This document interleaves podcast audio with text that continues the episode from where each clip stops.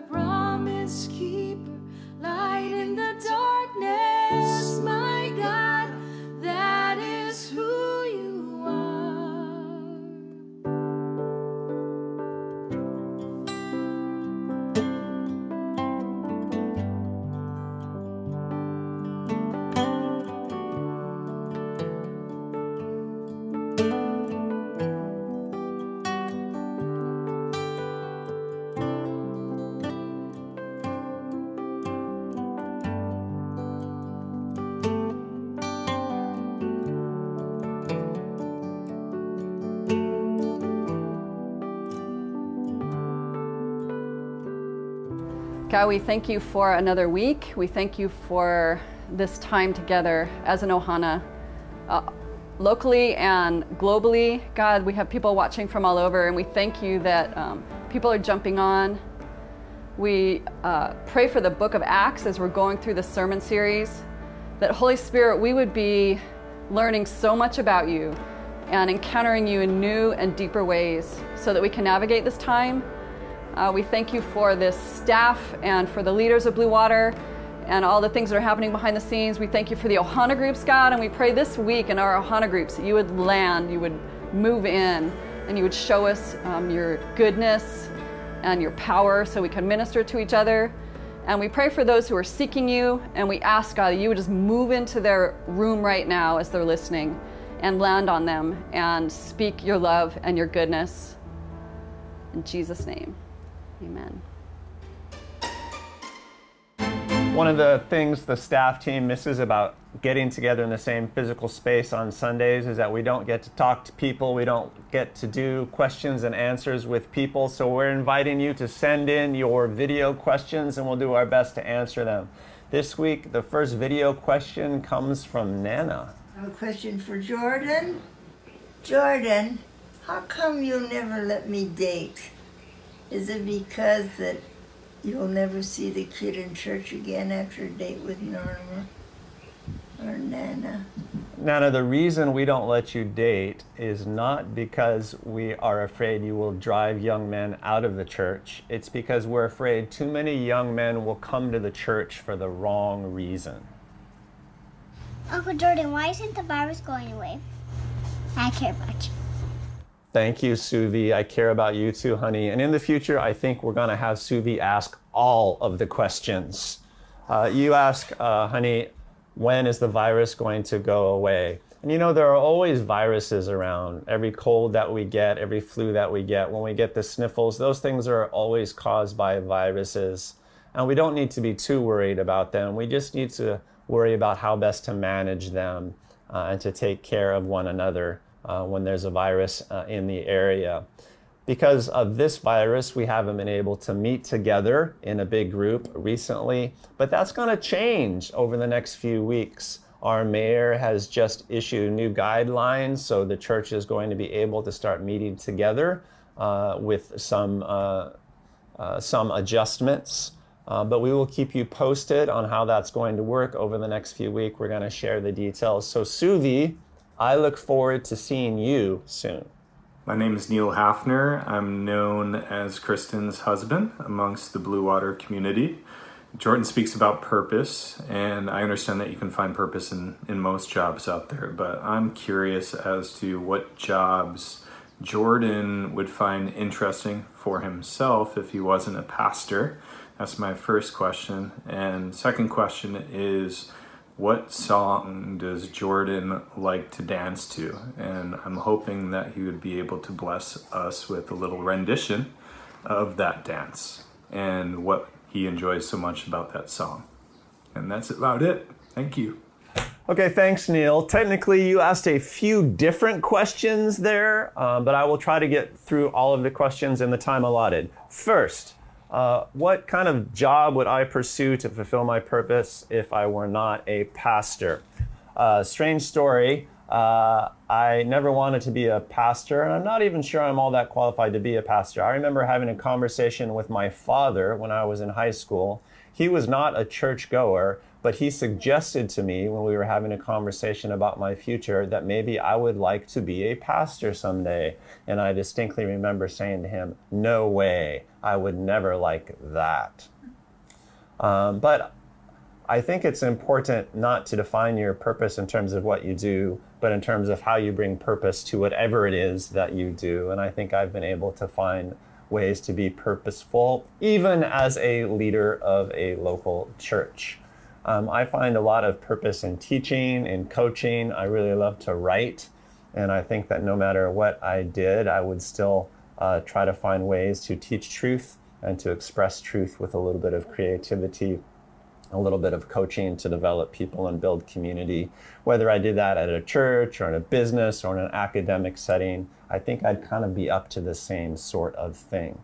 As for your next questions about the music I like and what I like to dance to, I'm very partial to James Taylor. I love the band Fleetwood Mac. But if it comes to dancing, my favorite thing to dance to is actually the old classic, the Tennessee Waltz, because that was the favorite waltz of my grandfather. And because I grew up waltzing, taught to waltz by my grandmother, Nana. And today, uh, if we get the opportunity, we still like to take a waltz together, and almost always it's to the Tennessee Waltz. That said, man, every once in a while I just have to get my jam on. I need a little techno music in my life and I need to bust a move. So let me show you what that looks like when I really get the beat on. Cut, cut. That's great. Thank you. We're out of time, unfortunately. I love the uh, I love the thought process, though. Great job, everybody. Great, great work. All right, Thank let's- you. Let's get some lunch. Good morning, Blue Water. We gather to make God big so that we can overcome the world. Thank you for joining us in our big gathering. Another place you can join us weekly is in our Ohana groups. Blue Water Ohana groups are small group gatherings where everyone gets to share about their life of faith.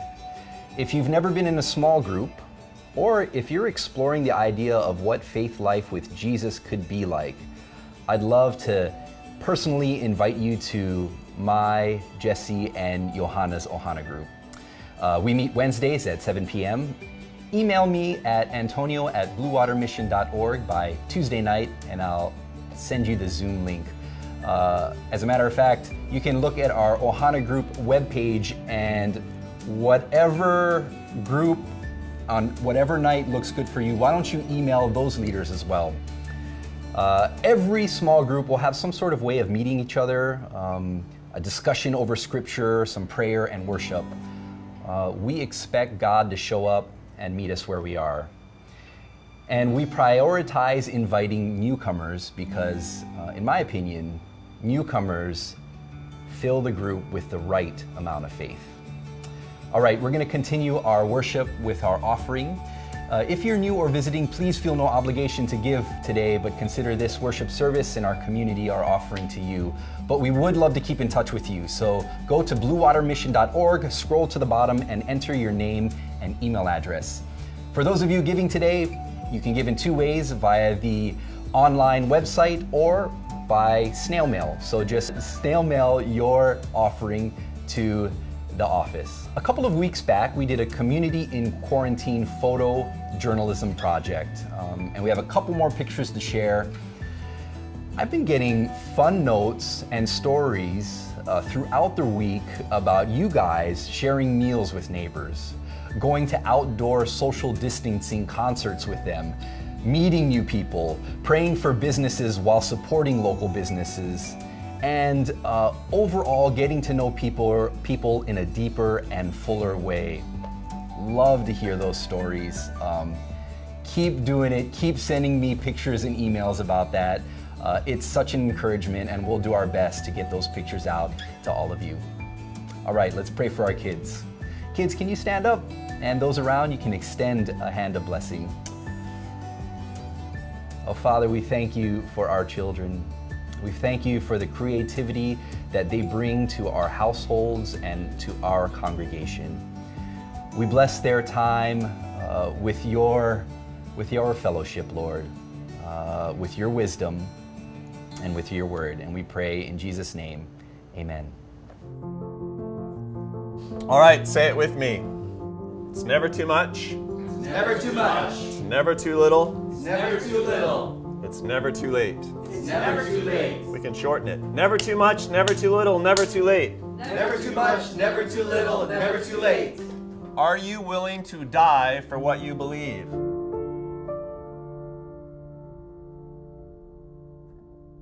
Are you willing to die for what you believe? Uh, Yes.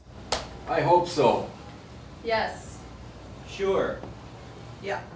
Mindy, Mindy Swanson is with us today. She's the only Blue Water veteran who has actually been shot on the foreign mission field. So I tend to believe her. You other guys, eh, I don't know. I don't know. she was shot You don't know that story? Yeah. It was a hard day for Mindy. But uh, still with us, girl. Are you willing to die for what you believe? Uh, throughout history, at different times, Christians have had occasion to ask themselves that question. Uh, usually during normal life, there's a slightly different but better question.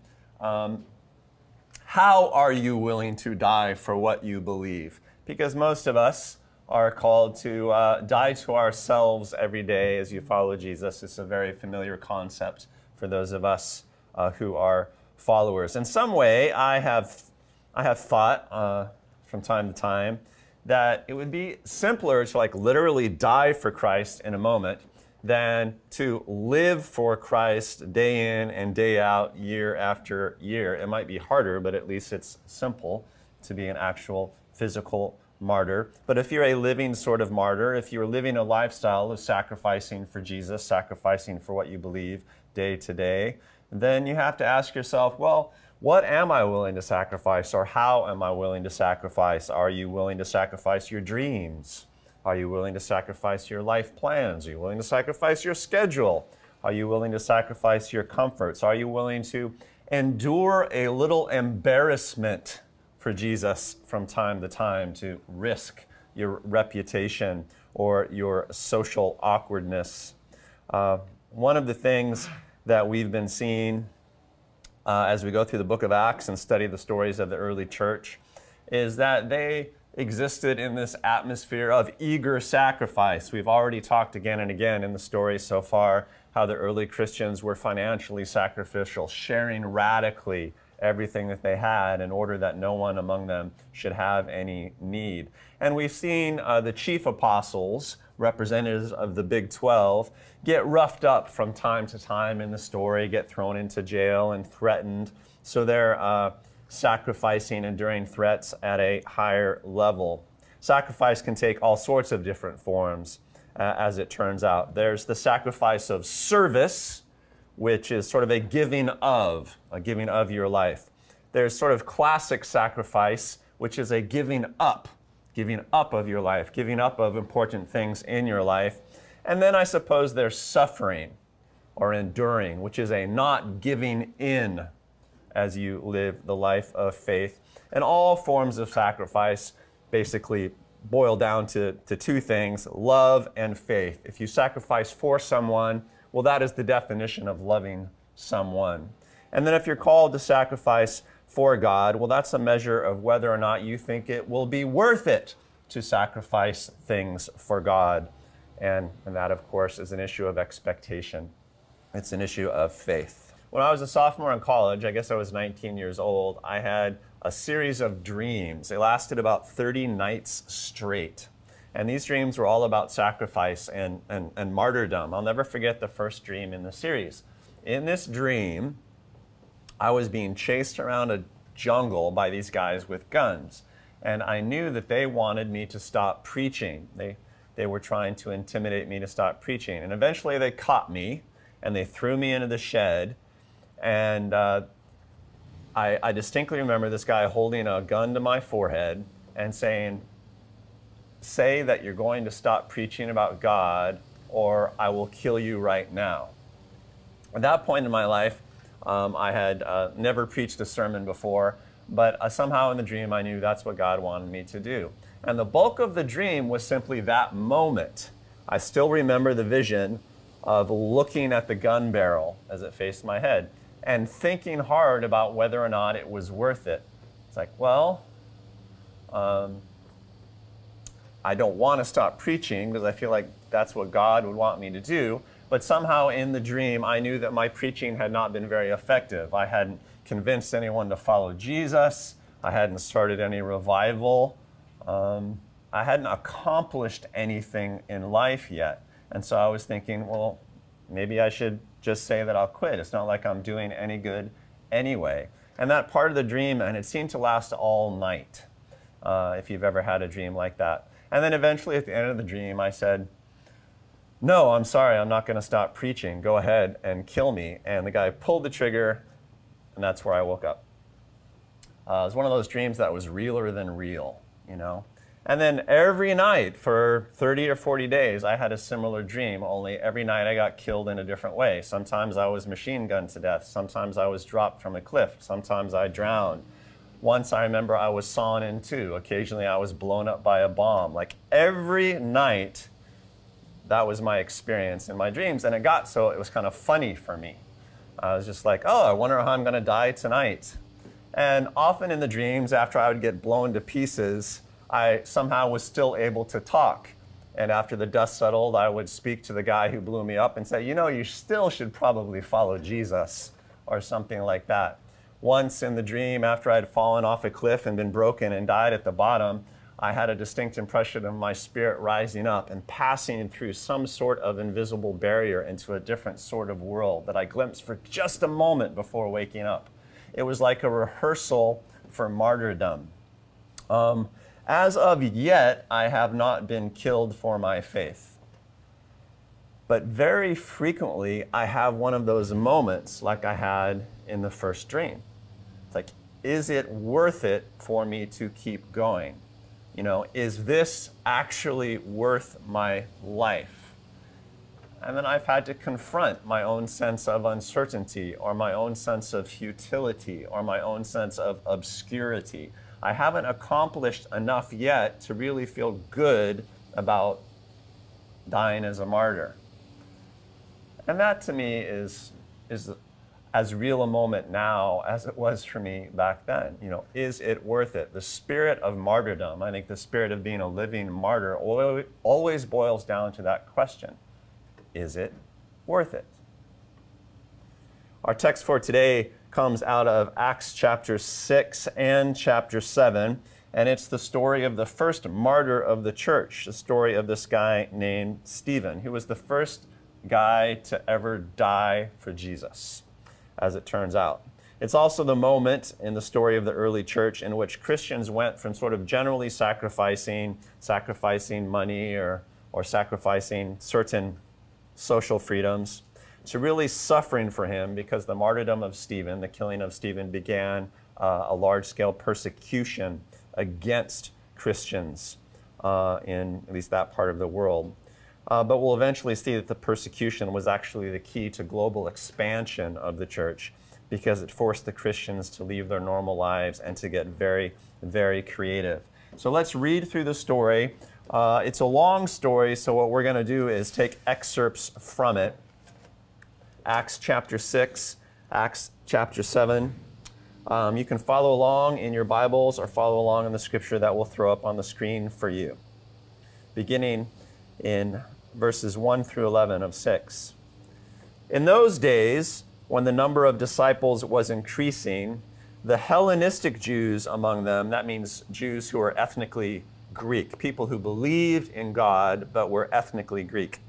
Uh, the Hellenistic Jews among them complained against the Hebraic Jews because their widows were being overlooked in the daily distribution of food you will recall from the past story that one of the things was the church was doing was passing out food, uh, taking care of the welfare of the neediest among them, and making sure that everybody could get by. And the Greek widows, the ethnically Greek widows, were being overlooked, presumably because they were not as well known uh, to the Jewish, ethnically Jewish leaders of the church. So this was a problem. So the 12 gathered all the disciples together and said, it would not be right for us to neglect the ministry of the Word of God in order to wait on tables. So choose seven men from among you who are known to be full of the Spirit and wisdom. We will turn this responsibility over to them and will give our attention to prayer and the ministry of the Word. This proposal pleased the whole group, and they chose, here's the list Stephen, a man full of faith and of the Holy Spirit. Also Philip, Prochorus, Nicanor, Timon, Parmenas, and Nicholas from Antioch, who was a convert to Judaism. They presented these men to the apostles, who prayed and laid their hands on them. All of those guys on the list have kind of non Jewish names or Greek names. So these were uh, people chosen by um, the ethnically Greek community to kind of represent them. They're mostly ethnically Greek or at least non Jewish people. Um, so, an organizational improvisation. So, the word of God spread. The number of disciples in Jerusalem increased rapidly, and a large number of priests became obedient to the faith. Things are going great. And then the story continues. Now, Stephen, a man full of God's grace and power, did great wonders and miraculous signs among the people. Opposition arose, however, from members of the synagogue of the freedmen, as it would called, Jews of Cyrene and Alexandria, as well as the provinces of Cilicia and Asia. So there was a, a Jewish synagogue that was comprised mostly of people who believed in God and followed Judaism, but were from outside of Israel. Um, so ethnically diverse, even though they were committed to the quote unquote Jewish religion. And Stephen was a part of that crowd, as we've already explained. So these men began to argue with Stephen about Jesus, but they could not stand up against his wisdom or the spirit by whom he spoke. Then they secretly per- persuaded some men to say, We have heard Stephen speak words of blasphemy against Moses and against God. So they stirred up the people and the elders and the teachers of the law, and they seized Stephen and brought him before the Sanhedrin. Skipping down a little bit to the beginning of chapter 7, as Stephen appears before the Sanhedrin, uh, the court, the Congress of the Jewish people. And then the high priest asked him, asked Stephen, Are these charges true? At which point, Stephen launches into a very long lecture about Jewish history. He's been accused of blasphemy against Moses. He goes on to explain the role of, of Abraham, the role of Moses, and he mentions other patriarchs and other prophets. Basically, he sort of displays that he knows full well the story of God and the Jewish people. Uh, but he also implies that uh, over the years, uh, lots of religious leaders in the history of Israel had misunderstood the role of Abraham, the role of Isaac, and the role of, of the prophets, misunderstood the fact that it was all heading toward Jesus. So we pick up the story uh, way down in chapter 51 as Stephen wraps up his address to the Sanhedrin. He says, You stiff necked people with uncircumcised hearts and ears, you are just like your fathers. You always resist the Holy Spirit. Was there ever a prophet your fathers did not persecute? They even killed those who predicted the coming of the righteous one, and now you have betrayed and murdered him. You who have received the law that was put into effect through angels, but have not obeyed it. Stephen just goes off on them his accusers, his judges. Well, when the Sanhedrin heard this, they were furious and gnashed their teeth at him. But Stephen, full of the Holy Spirit, looked up to heaven and saw the glory of God and Jesus standing at the right hand of God. Stephen is given a, a vision of heaven. Look, he said, I see heaven open and the Son of Man standing at the right hand of God. At this, they covered their ears, and yelling at the top of their voices, they all rushed him, dragged him out of the city, and began to stone him. Meanwhile, the witnesses laid their clothes at the feet of a young man named Saul. This is Saul's first appearance in the story. He would later change his name to Paul and would become the greatest Christian missionary in world history. But when he first appears, uh, he's just helping people execute Stephen. While they were stoning him, Stephen prayed, Lord Jesus, receive my spirit. Then he fell on his knees and cried out, Lord, do not hold this sin against them. And when he had said this, he fell asleep. That's the story of the first martyr, the death of, of Stephen. It's interesting to me that this story starts out with the church just sort of maturing organizationally. There's a problem. Uh, the church is becoming large, it's becoming ethnically diverse, and they have to figure out a way to take care of everybody. So the church has a discussion. The apostles has the church solve their own issues and they nominate some guys who are going to be really good at solving this problem. And so the, the community, probably the, the, the more Greek or ethnically diverse part of the community, nominates these guys. Stephen tops the list. There's this fellow, Philip, that's also mentioned on the list. He's going to become prominent in, uh, beginning in Acts chapter 8. So these were not guys who were part of the big 12 apostles.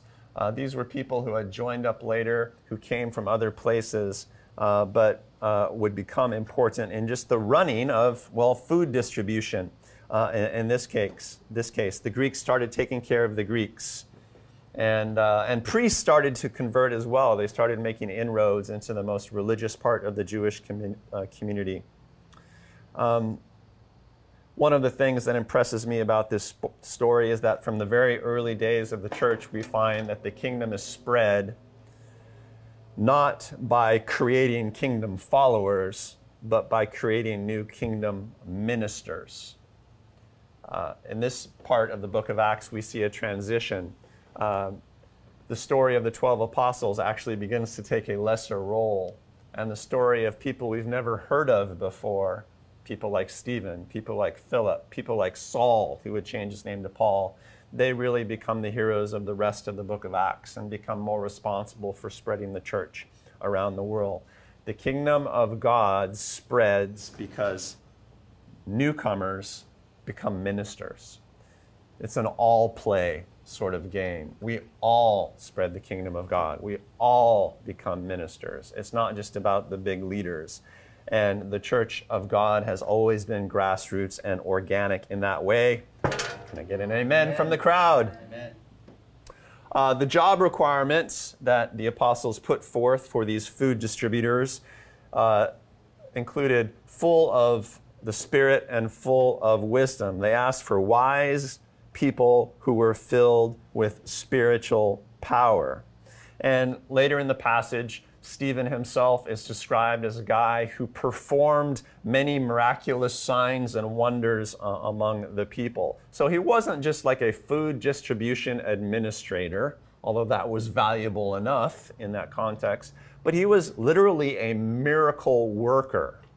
Um, I often thought that if you're uh, advertising for a new staff pastor, maybe that should be the first line uh, must perform miraculous signs and wonders in the streets.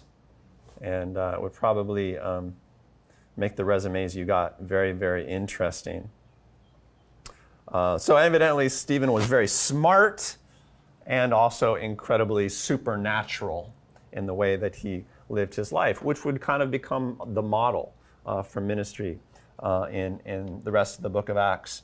But Stephen does so well and he has such influence in the ethnically diverse synagogues of Jerusalem that he gets set up.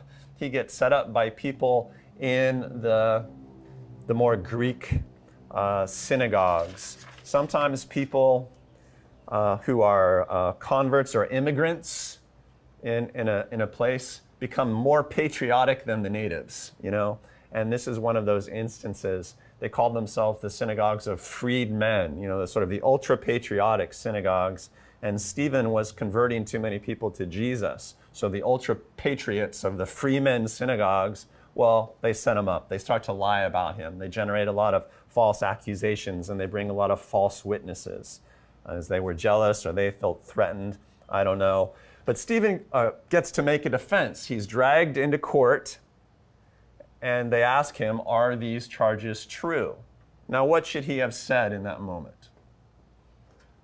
I don't know, but the most obvious answer would be, Well, no, I haven't blasphemed against Moses, actually. I, I, I haven't uh, criticized uh, the Jewish people. This is a trumped up charge. You know, what I've done is a bunch of really, really cool miracles. Here, let me bring in some of the people I've healed in Jesus' name, and, and they can talk about that. That sort of strategy had already worked for Peter and John when they were dragged in front of the Sanhedrin. But Stephen doesn't make that play. Instead, he launches into a long history lesson about how traditionally Jewish leaders had misunderstood where the story was heading and in fact, they're res- responsible uh, for killing Jesus. He was unnecessarily provocative, you might say. You know, he was super incendiary. The dude did not do himself any favors in court. Right? And then he finishes by basically insulting the crowd, the most powerful politicians and judges in the nation. He says, You stiff necked people, you stubborn fools who don't understand the real work of God on earth. You killed Jesus, and he was the promised one. He was the Messiah. He was a righteous one. They're, he's in trouble, right? They're threatening to imprison him at least, and he just reads them the right act. He tells them how wrong they are. He's not the least bit apologetic, and, and that decides his fate. They can't take that. He provokes them beyond their endurance, uh, and so they gnash their teeth.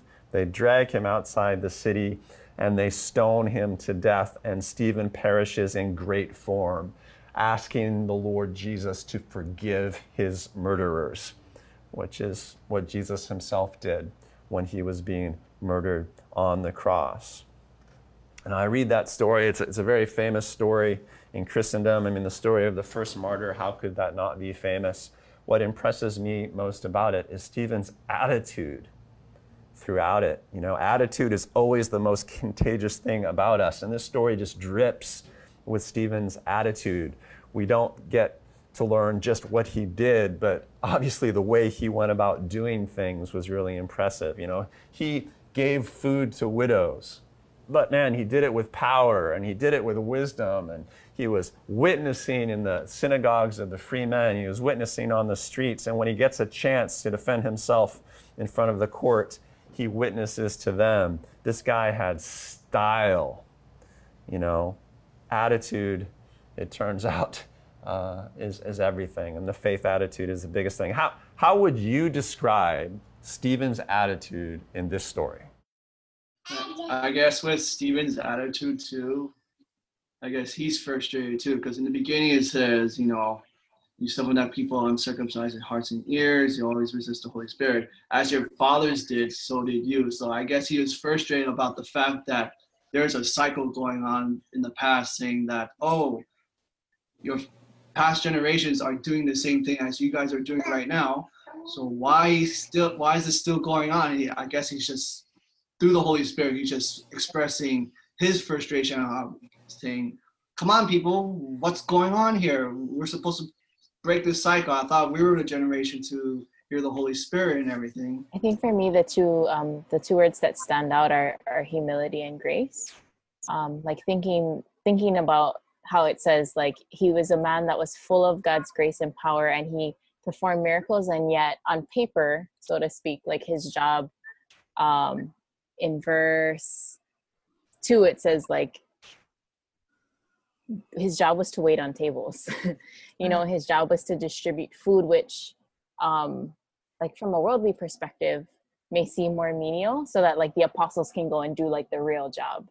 Um, but really, like it takes somebody of such humble character um, to operate in the full grace and like power of the Lord, and to be totally in the zone in that space. I have a feeling that if you met Stephen, he would make an impact somehow. You know, he was just that kind of guy, whether he was passing out bags of food to needy people, or doing miracles in the temple courts, or standing before national leaders. This was a guy who was always on point. He was always light. You know, he was always salt. He was flavoring the environment wherever he went. I imagine that he was always thinking something like, all right, what am I trying to accomplish here? What am I trying to accomplish right now? He was always on mission.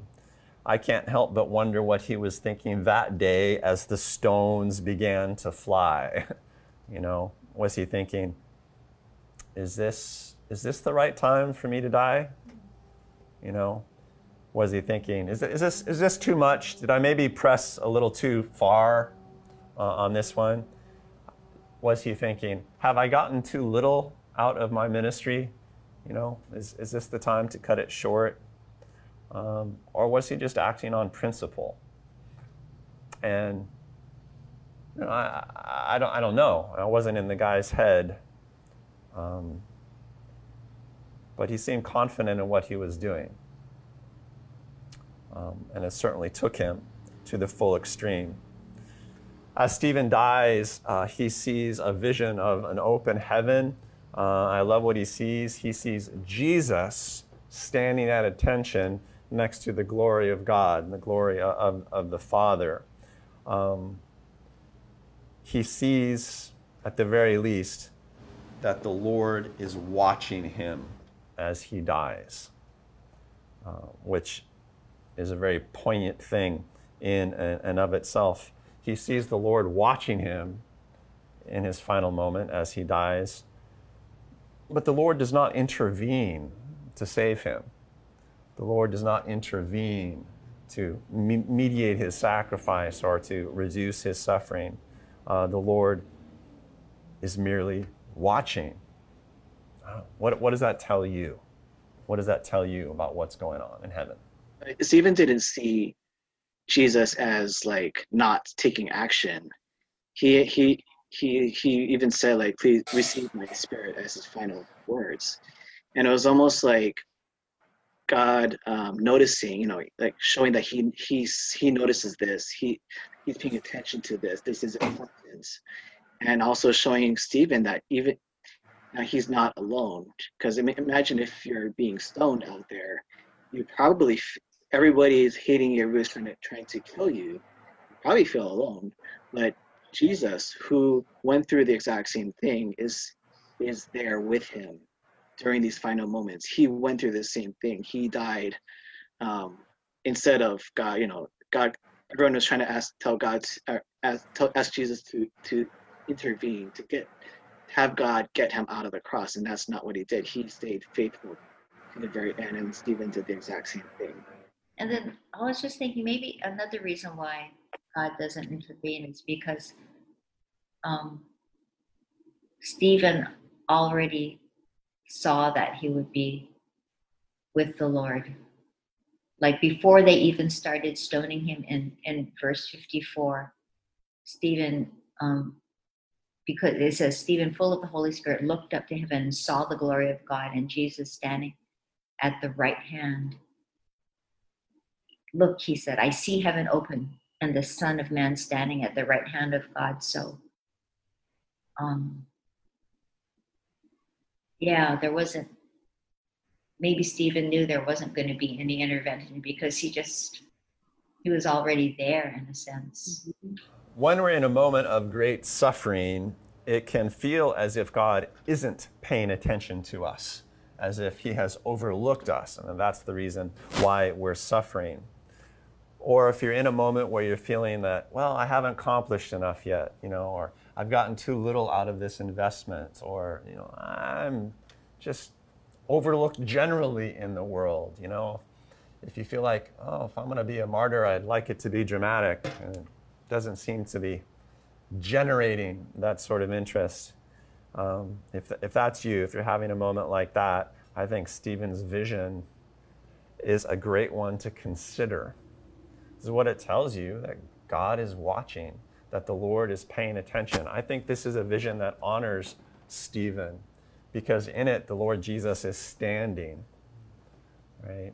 And in those days, uh, when uh, a preacher taught, when a rabbi taught, he would sit and everyone else would stand.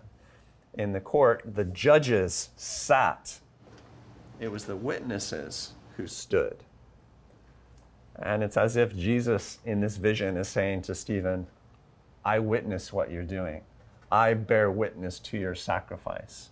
If anyone else says it's not worth it, rest assured, I am witness of everything that's gone into this moment. I see it all. At least that's what I imagine is going on here. During uh, the Gospels, Jesus is recorded several times as saying something along the lines of, If you want to follow me, you must deny yourself and pick up your cross daily and then come follow me. Jesus repeatedly uh, to his disciples speaks of being a living martyr, of, uh, of carrying with you the spirit of sacrifice, uh, service, or suffering, however you'd like to understand it. He said, uh, one of his paradoxical statements, anyone who wishes to save his or her life must lose it. You have to be willing to lose your life if you want to gain the full life of heaven. if you've been following Jesus for any length of time, this is a concept that you're probably familiar with, that you've probably meditated on. You have to give up yourself, whatever that means. Give up your own plans, your own ambitions, and instead adopt the plans and the ambitions and the values of Christ. Um, we can't do the right thing in the kingdom of God unless we're willing to sacrifice all things, all things of ourselves. Now, that's a, that's a process, I think, and all of us are somewhere on the arc. I mean, maybe you feel like you're ready to be a martyr, maybe not. Um, but it's a process, I think, of deciding what matters most in a given moment. And that's something that we're all familiar with. Stephen had the attitude that the first thing must always be the first thing. And it's just really clear for Peter that the first thing was always advancing the cause of Christ in the world, you know, bringing the kingdom forward, uh, whatever that meant in the situation. And even if he was in court on trial for his life, that was still the first thing. You know, that was still what matters, what mattered most to Stephen. And I try to think about it every day when I get up and I engage the day or this crisis or that person or this situation. I'm always thinking in the back of my head, well, what matters most here in this moment? What matters most? And everything else needs to be set aside. Everything else needs to be set aside. And that is the spirit, I think, of the living martyr. Whether or not I do it perfectly or you do it perfectly is another issue. Stephen had the attitude that the first thing must always be the first, no matter the situation, no matter the threat, no matter what else was going on. So, if I were to describe Stephen's attitude when it came right down to it, uh, particularly given the terms of this story, I would say that he had a death defying attitude. Sound right? Sounds about right? The dude was death defying. Even in the moment of his death, he was sort of defying at least the fear of death. You know, that's that's not what is what was important. As he was dying, he wasn't thinking, "Oh, the most important thing is that I'm dying." He's thinking, "I want to make sure these guys get forgiven." So, Lord Jesus, forgive them. You know, they, they don't know exactly what they're doing. If I had to uh, express what comprises a good death defying attitude, well, uh, I would say this a death defying attitude is the attitude that says, um, whatever, whatever happens, it's never too much, and it's never too little, and it's never too late to do exactly what I ought to be doing for Jesus. You know? If you're facing a, a gun to your head, whether it's a literal gun or just a metaphorical gun, you feel like something's about to go very wrong for you, or the sacrifice or the suffering is about to be too much, it's too much for you to handle. I feel like the Lord Jesus would say to you, eh, it's not too much. It's not too much. You can still do the right thing. It's not too much for you. Or you would say, oh, you know, it's not, it's not too little. You haven't gotten too little out of this situation. You haven't gotten too little from God. You know, there's more to come. There's always more to come. You can't think that way. Right? You haven't been cheated. Or he would say to you, you know, it's, it's, it's not too late you, you might think that you're not the right person for this job, you're not the right per- person for this sacrifice, you're not up to the challenge. But you know, you can change in an instant, and if you can change, you can transform anything around you. It's never too much. It's never too little. It's never too late. Let's say it again together. Never, Never too, too much. much. Never too little. Never too late. I feel like we're catching on. Lord Jesus, I pray that you would bear witness to our lives. I pray, Lord, as the early Christians often prayed, that we would be considered worthy to sacrifice for your name.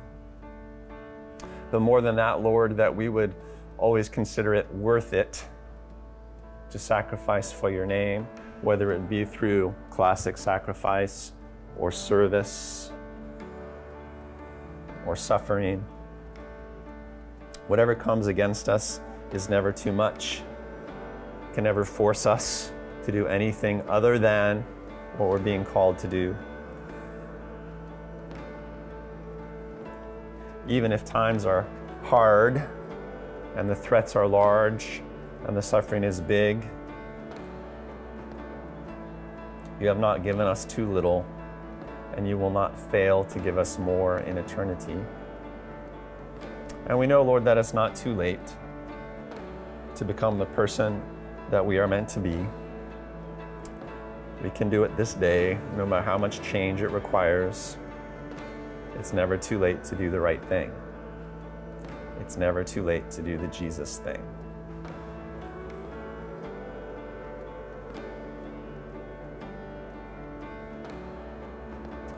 We thank you, Lord, for the power of the Holy Spirit with us, the presence of God in the here and now. We pray that we would be filled with that power, that the Spirit would teach us wisdom, so that wherever we do, we would not be doing it alone. We'd never be apart from you. In Jesus' name, everybody says, Amen. Hey guys, thanks again for joining us for worship today. It is a wonderful thing to have a community of faith in this challenging period. Now, remember, if you've got a prayer request, maybe the sermon spoke to you in a special way, maybe you received a prophetic word you'd like some prayer about, please email Julie at bluewatermission.org. Include your name and your phone number, and someone will call you back between 10:30 and 11 today. We would be happy to support you. Now, receive this blessing.